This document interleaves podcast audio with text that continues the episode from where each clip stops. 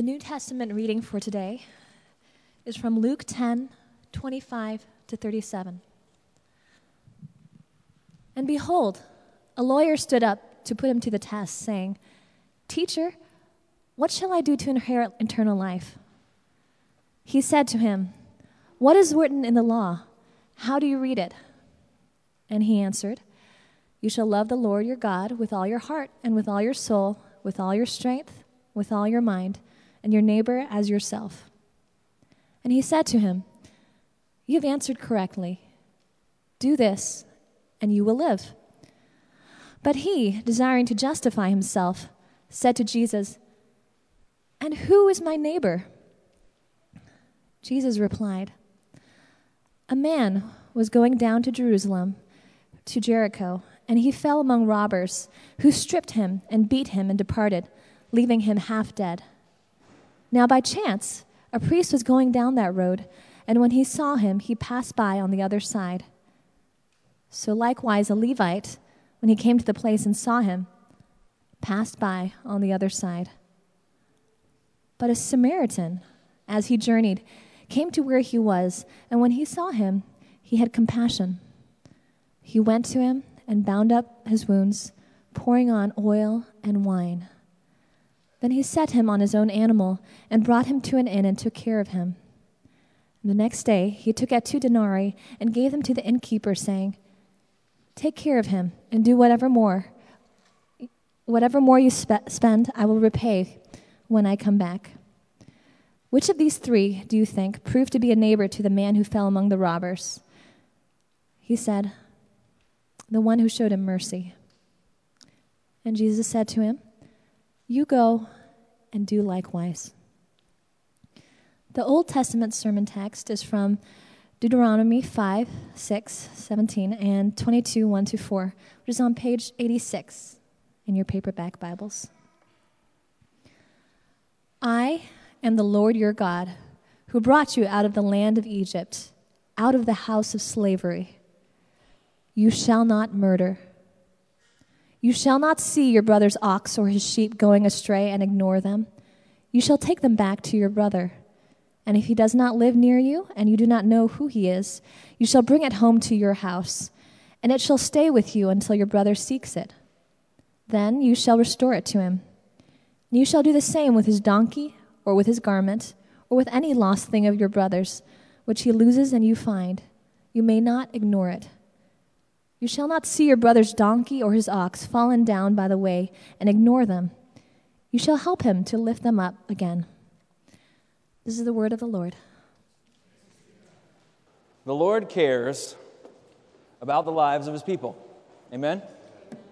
The Lord cares about the lives of his people. The book of Deuteronomy is a proof of that. The whole book, if you think about it, is proof. Remember, we've been talking how, and, and saying that Deuteronomy is a treaty. The whole book is a treaty between God, the king, and Israel, his people. It's rules for how they should live with him. And, and if you get to the end of the book, which we will, I promise, we're going to get to the end someday. And when we get to the end, uh, there, it says at the very end that these laws are there so that the people, when they keep them, they shall live and multiply, and God will bless them in the land. God cares about life. That's what lies at the heart of the sixth commandment you shall not murder. And as we look at this this morning, I, I, want us to try to come to understand that principle. The principle of this law that we're probably most uh, quick to check off. This is the one that we say, okay, at least I've got that one done. Well, as we study that this morning, I hope we're going to come to see that rightly understood, this law lays us bare. This law has a lot to teach us. And this morning, I, I want to see three things that this law teaches us specifically. First, this law teaches us that life is important to God because we bear His image. Life is important to God because we bear His image. Secondly, this commandment teaches us that we must not only avoid causing death, but we must preserve and enhance life. We must not only We must not only avoid causing death, but we must preserve and enhance life. And then, thirdly, it shows that only the gospel can help us keep it. That it's only through the gospel that we can keep this law. So let's talk about that. Life is important to God because we bear his image. Not too long ago, a couple years ago, I got a phone call on the church phone, and I answered it. And on the other end of the line was a scientist from Harvard.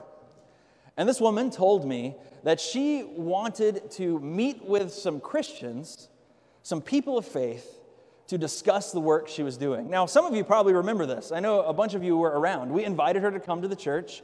After church, we had a lunch for her. We ordered pizza, and she gave us a presentation about her work. She told us about work that she was doing with embryos. And her, her hope was through her research to one day be able to go into an embryo and make some changes to hopefully prevent disease. Hopefully, maybe one day prevent a disease that would have made it impossible for that child to live. And after she presented, we had a little Q&A. And there were a lot of questions, lots of people had thoughts. And I think in general, the takeaway from that was we were all really excited about the idea. We thought it, it sounded wonderful to, to eliminate some of these horrible diseases, but then we also had a lot of concerns. Because she acknowledged that the same technology that could potentially prevent disease could also, perhaps, give parents the ability to design their children, to make decisions about who they would be, what color their skin might be, how their eyes might look, what type of body they might have. And we wondered is it good for any human being to have that much control? Is it right for us to have that much control over life itself? Well, when you start to think through the sixth commandment, when you start to wrestle with the implications, that's where you end up. Not in these clear black and white areas of morality, but you end up with complicated stuff. Things that might upset people when you reach certain conclusions. So, to understand this, to understand how we're supposed to think, we first need to understand why does God care so much? Why does God care so much? Well, the sixth commandment is not rooted in Deuteronomy, it is rooted in the very first page of our Bibles Genesis chapter 1. Genesis chapter 1 tells the story of creation, of God creating the whole world, and on the very last day of creation, the, the, the pinnacle of creation, He created human beings. It tells us God created man in His own image. In the image of God, He created him. Male and female, He created them. It tells us that God created people in His own image. Theologians, they have a fancy word to talk about this. They call it the Imago Dei. Say that. Imago, Dei. That's a, you know, you know what it means, right? It's just Latin for image of God. It's the same thing. We just like to sound smart when we say it.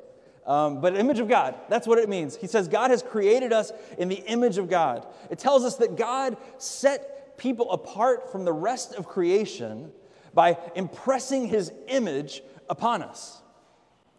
And you don't have to be a rocket scientist to see that. You don't have to be a, a, Harvard scientist to, to know that there is a difference between human beings and the rest of creation. We are uniquely like God amongst all of the other pieces of this earth. And Jesus knew that. Jesus talked about that in Matthew chapter 22. Do you remember this story? There is a moment when the Pharisees are testing Jesus. They're trying to catch him in a trap, and so they want to ask him a question about taxes. They said, Tell us then, what do you think? Is it lawful to pay taxes to Caesar or not? But Jesus, aware of their malice, said, Why put me to the test, you hypocrites? Show me the coin for the tax. And they brought him a denarius, and he said to them, Whose likeness and inscription is this? And they said, Caesar's. Then he said to them, Therefore, rend to Caesar the things that are Caesar's, and to God the things that are God's. And when they heard it, they marveled. And they left him and went away. In that moment, God, Jesus tells us something about the image of God. He says, We bear the image of God. And that is the sign of how we ultimately belong to Him. Because our lives bear the image of God, we belong to God. Now, when we start to talk about life and death, you may hear those, the term sanctity of life thrown around.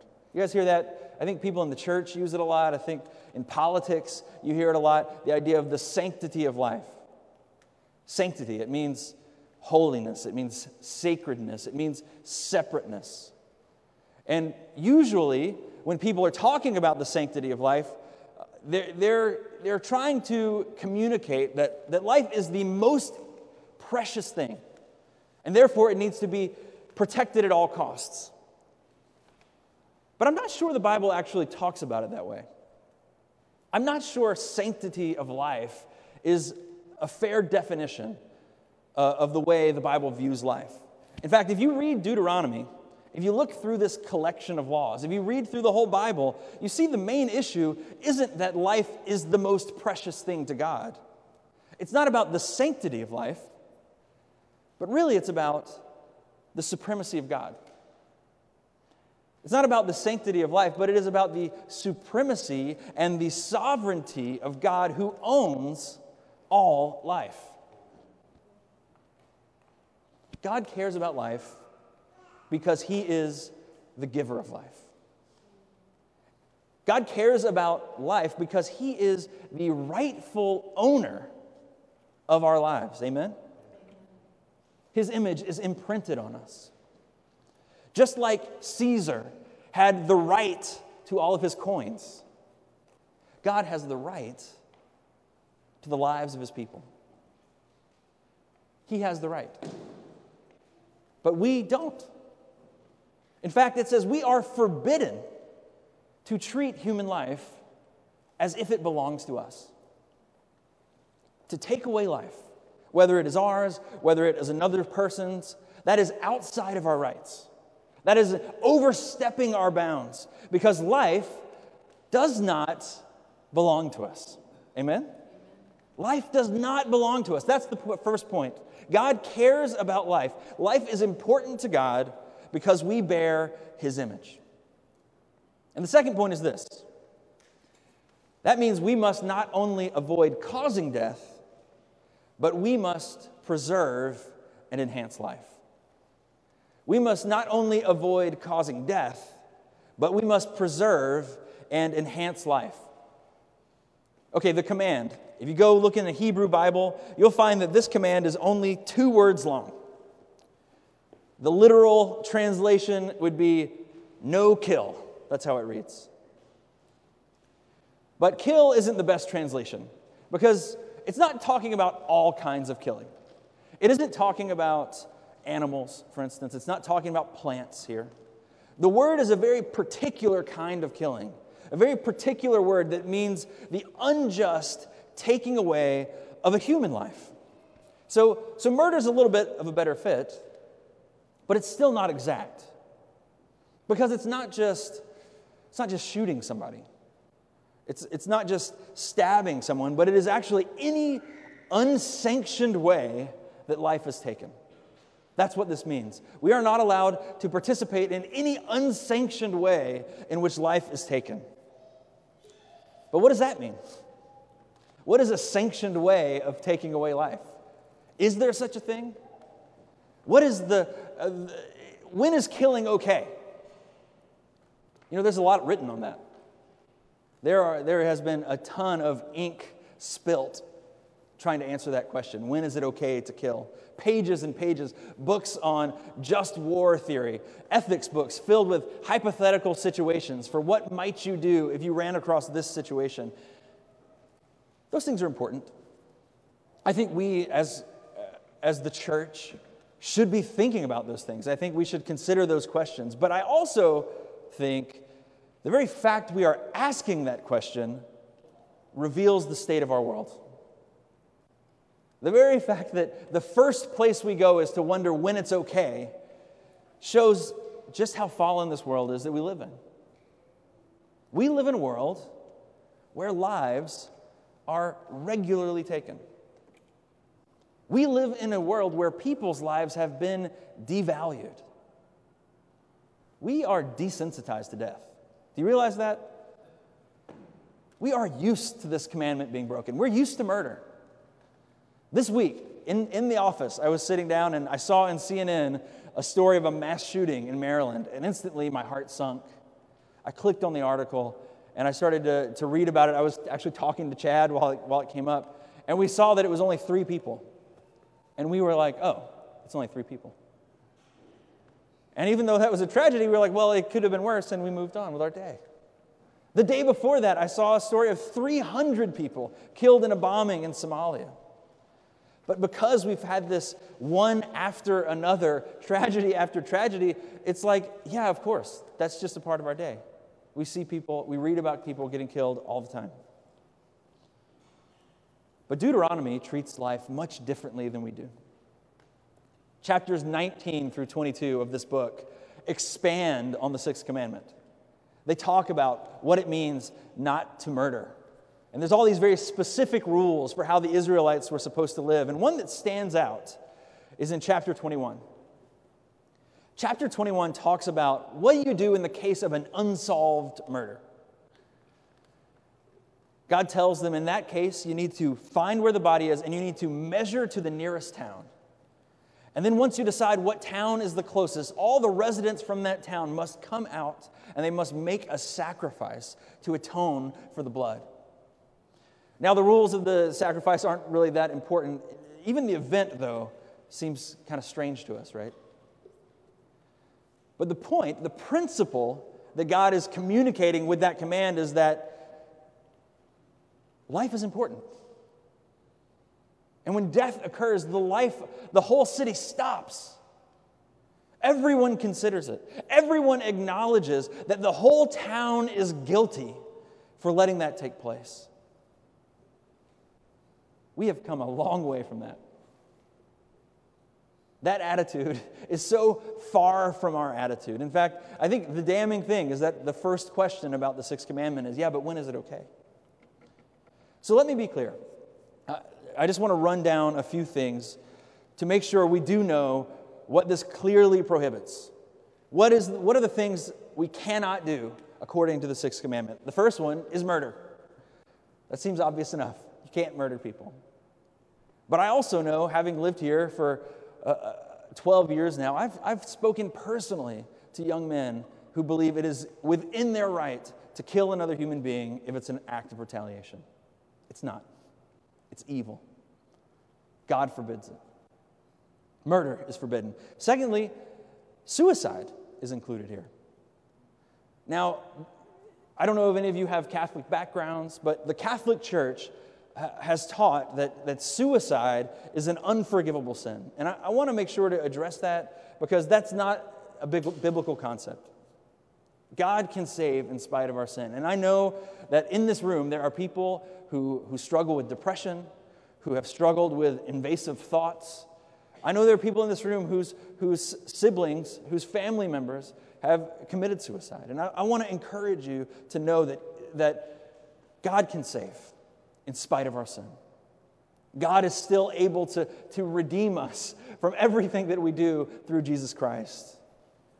But the principle here again, rests in that fact that life doesn't belong to us. Do you hear that? Even our own lives don't belong to us. And so we do not have the power to end them as if they do. A third issue that falls under this commandment is abortion. And I know that that is a highly politicized issue. In fact, I'm pretty nervous to even mention it. I, I thought a lot about bringing it up this, this Sunday. Um, I know, again, that this is a personal issue for a lot of people. People have wounds that they are dealing with. And so I don't want to be brazen with something like this. I don't want to, to, to stab you in the side and move on. Um, but I think in order to be faithful, I need to preach on this, I need to mention it. But I want to say, when Scripture brings this up, it is not about pro life and pro choice.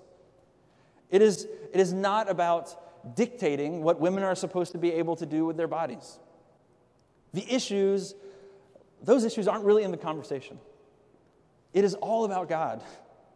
This command is all about God, the giver of life. Murder, suicide, abortion, it is all part of that very same principle that we are not allowed to end our life or anyone else's because life is not ours to control.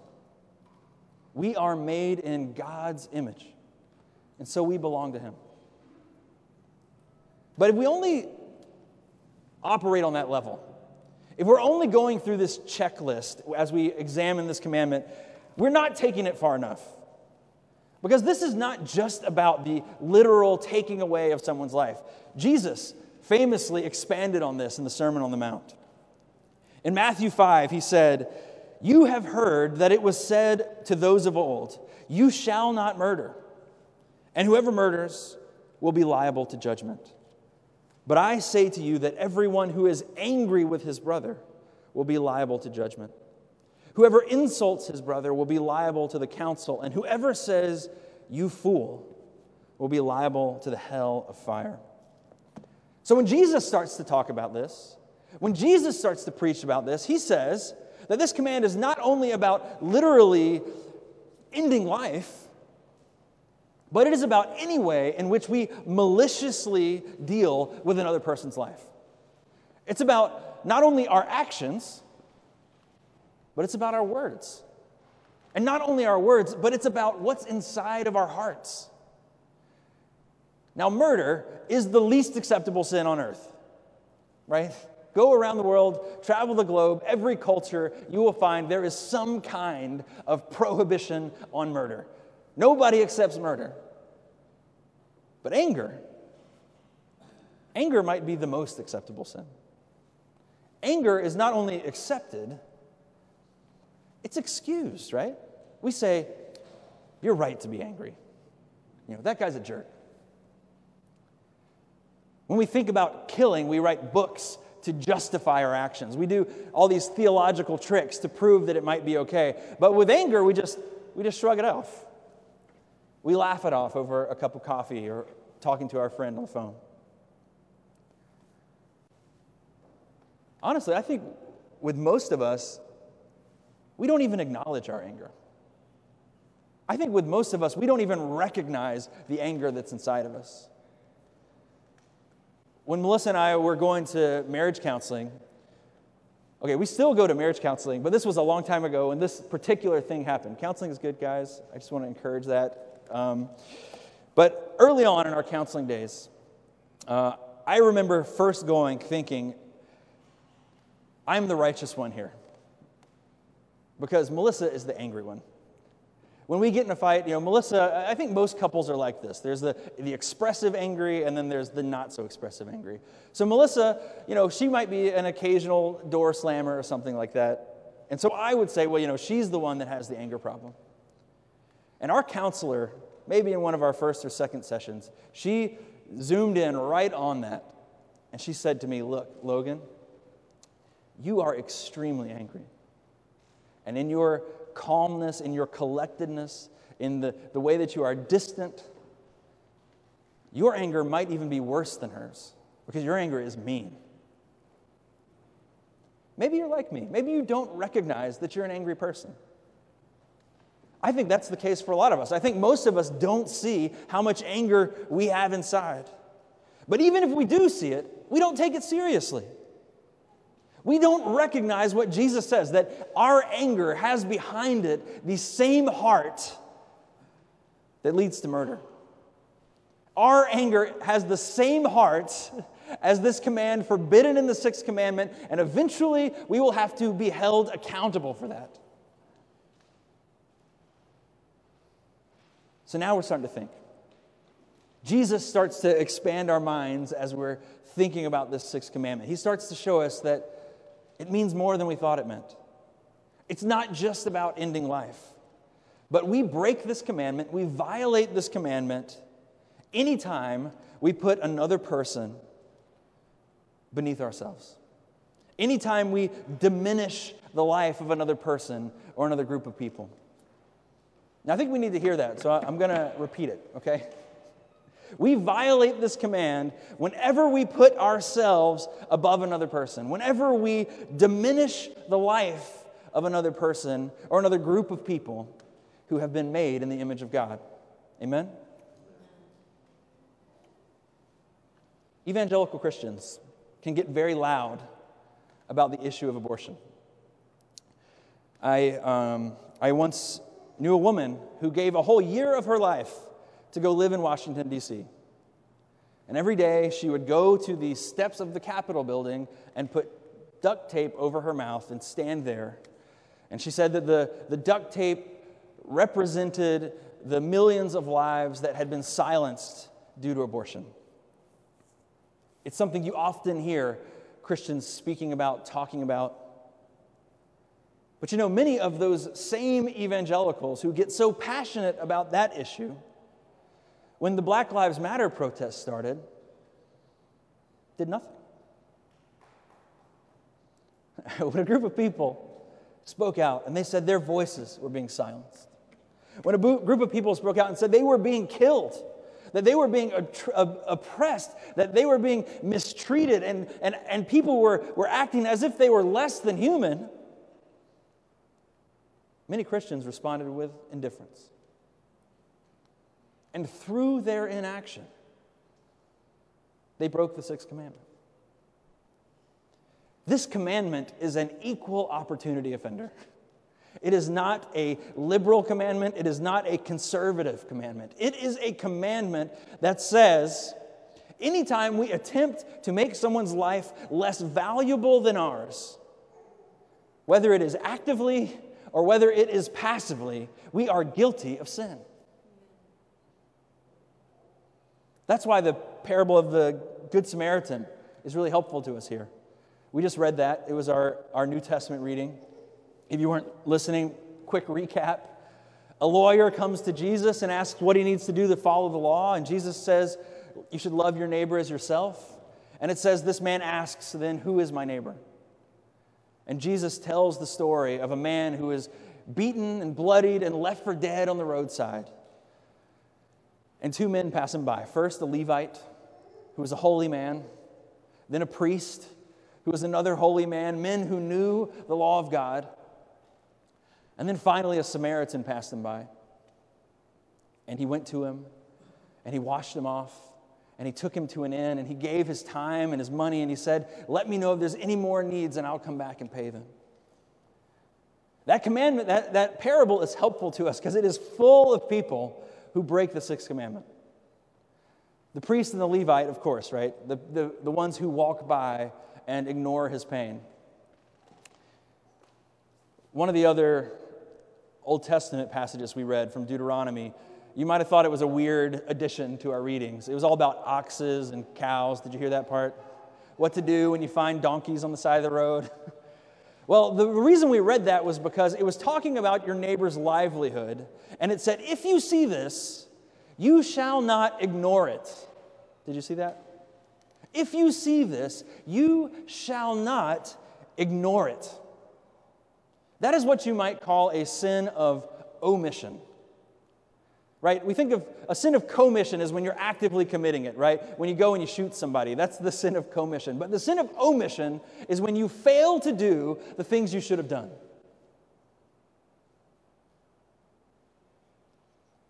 Those two guys, they break this commandment. But you know who else breaks it? The crowd. The crowd listening to this story who is shocked to find out that the Samaritan would go and help. Because this crowd have turned the whole, all of the Samaritan people into a people who are less than them. They don't think of them as equals. They do not believe that the Samaritan people are capable of behaving the way that they behave. Racism is a violation of the sixth commandment. Amen? So, here's what it looks like to keep the sixth commandment. We see this Samaritan, this guy who actively risks his life, who gives his time and his resources and his energy to care for and love his neighbor.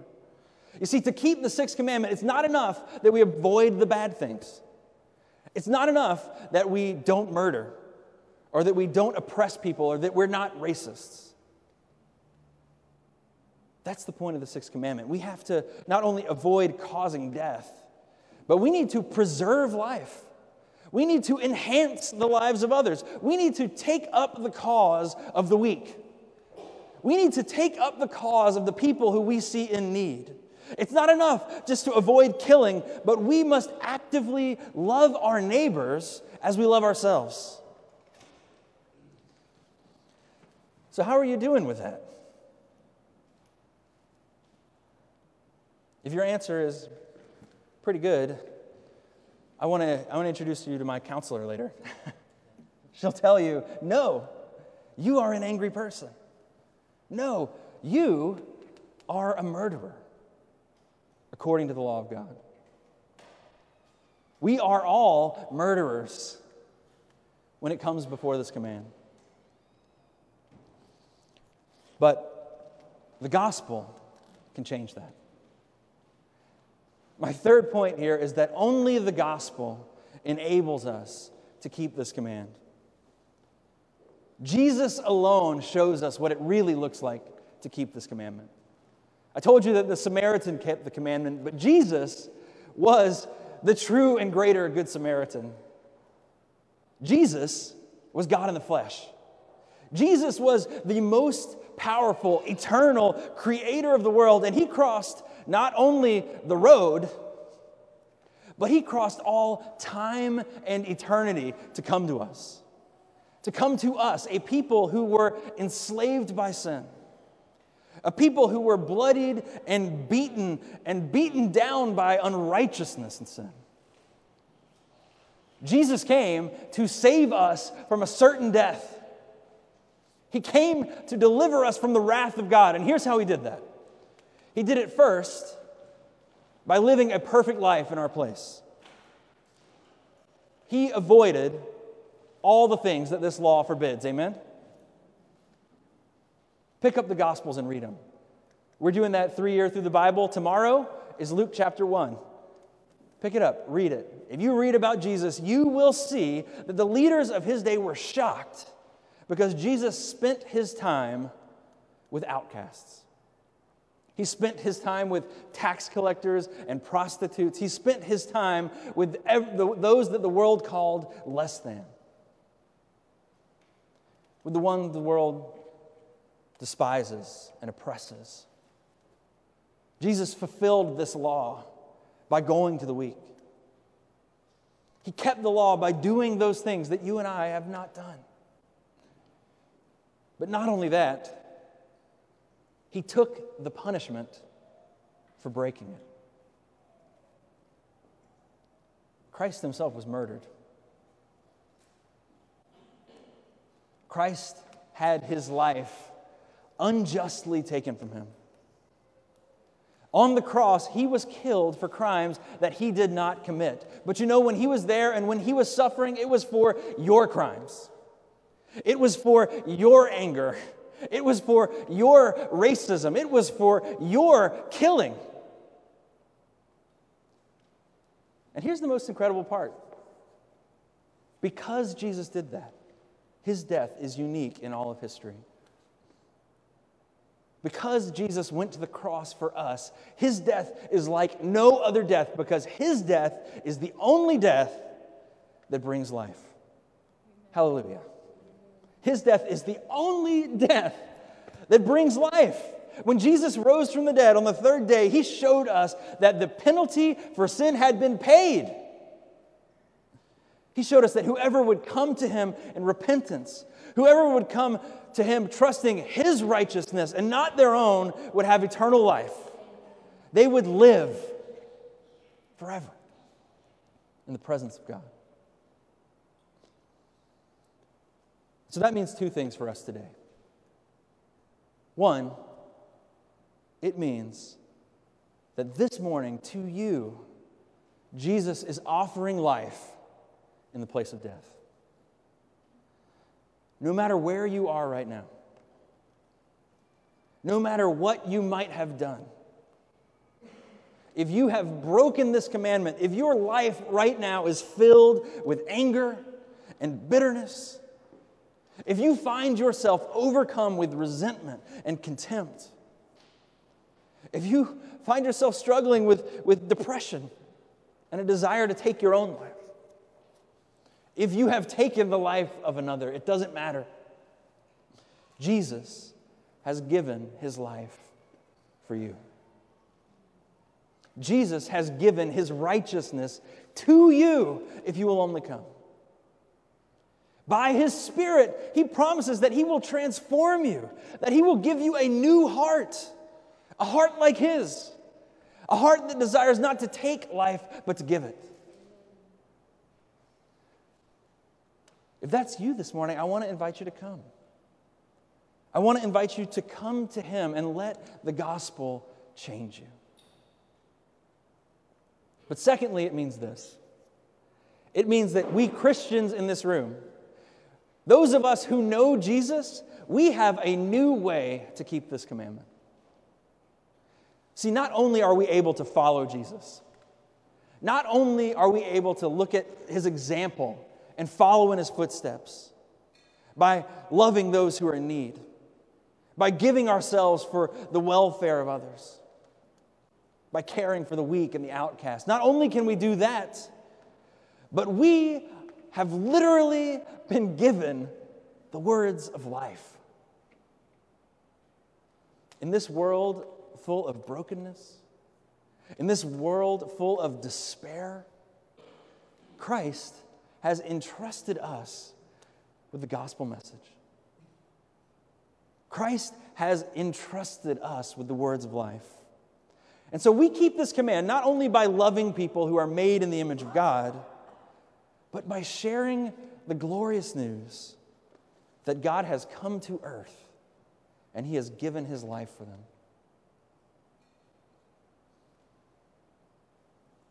Guys, if you know this truth, I want to beg you don't pass people by. Don't look at your neighbors, men and women who are, are beaten and lost and on the road to ruin. Don't see those people around you who are lost in their sin, who are bloodied and battered and facing a certain death. Don't see them and pass them by. But instead, I want to encourage you look to Jesus. Look to the one who has crossed the road and come to you and go to them. Go to them and bring them life. Let's pray. Father, we thank you for the law. The Psalms tell us that the law is a delight to us, that it is a source of life for us. But Lord, apart from Jesus, the law is a terrible thing. Lord, I am grateful that He has come and fulfilled the law in our place. I'm grateful, Lord, that you offer salvation not to perfect people, but to people who see their need. Lord, I pray that we would come to you now as we come to this table. Transform us, change us. Lord, give us your grace. Amen.